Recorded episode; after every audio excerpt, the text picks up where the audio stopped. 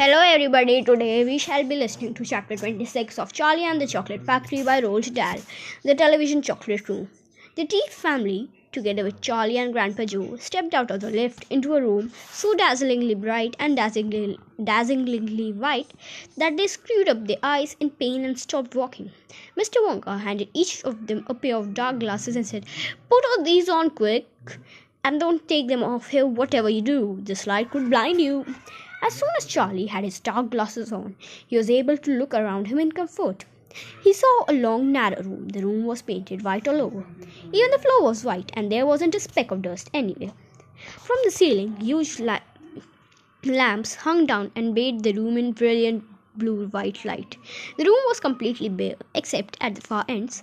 At one of these ends, there was an enormous camera on wheels, and a whole army of Oompa Loompas was clustering around it, oiling its joints and adjusting its knobs and polishing its great glass lids.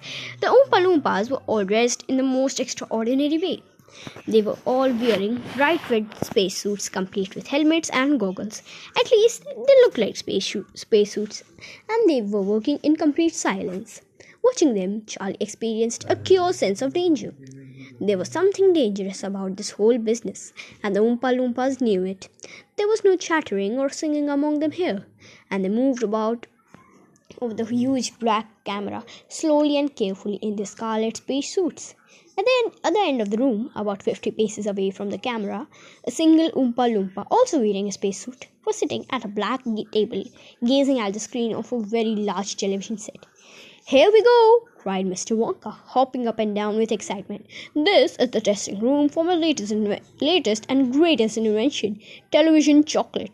But what is television chocolate? asked Mike Teavee. Good heavens, child! Stop interrupting me, said Mr. Wonka. It works by television. I don't like television myself. I suppose it's all right in small doses. But children never seem to be able to take it in small doses. They want to sit all day long, staring and staring at the screen. That's me, said Mike Teavee. Shut up, said Mr. Teavee. Thank you, said Mr. Wonka. I shall now t- tell you how this amazing television set of mine works. But first of all, do you all know how ordinary television works? It's very simple. At one end, where the picture is being taken, you have a large cine camera and you start photographing something. The photographs are then split up into millions of tiny little pieces which are so small that you can't see them. And these little pieces are shot into the sky by electricity. In the sky, they go whizzing all over the place until they hit the antenna on the roof of somebody's house. Then they go flashing down the wire that leads right into the back of their television set. And in there, they get jiggled and joggled around until, at very last, every single one of those millions of tiny pieces it's fitted back into the, its right place, just like a jigsaw puzzle, and presto, the photograph appears on the screen. This isn't exactly how it works, Mike Teavee said. Little deaf in my left ear, said Mr. Wonka. You must forgive me if I don't hear everything I say. I said this isn't exactly how it works, shouted Teavee. You're a nice boy, Mr. Wonka said. But you talk too much. Now then, the very first time I saw ordinary television working, I was struck by a tremendous idea. Look here, I shouted. If these people can break up a photograph into millions of pieces and send them whizzing through the air and then put them together again at the other end, why can't I do the same thing with a bar of chocolate? Why can't I send a real bar of chocolate whizzing through the air in tiny pieces and then put the pieces together at the other end, all ready to be eaten? Impossible! said cried Mike Teavee. You think so? cried Mr. Wonka. Well, watch this. I shall now send bar of my very best chocolate from one end of this room to the other by television. Get ready there. Bring in the chocolate. Immediately, six Oompa Loompas marched forward, carrying on the shoulder the most enormous bar of chocolate Charlie had ever seen. It was about the size of the mattress he slept on at home.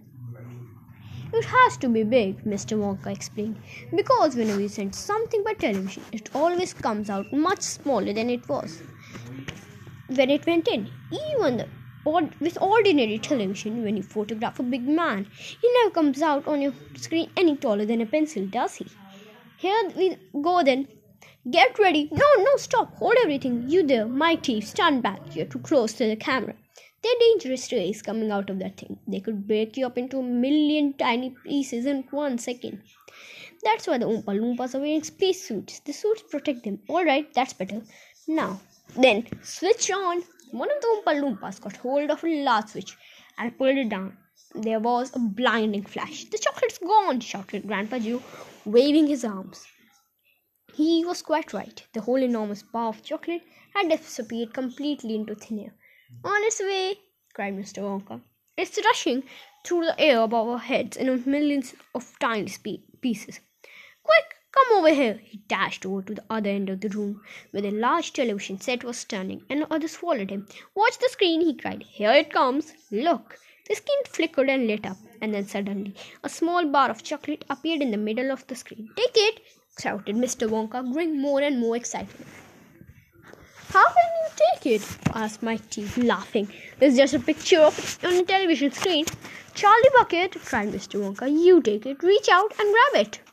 Charlie put out his hand and touched the screen, and suddenly, miraculously, the bar of chocolate came away in his fingers.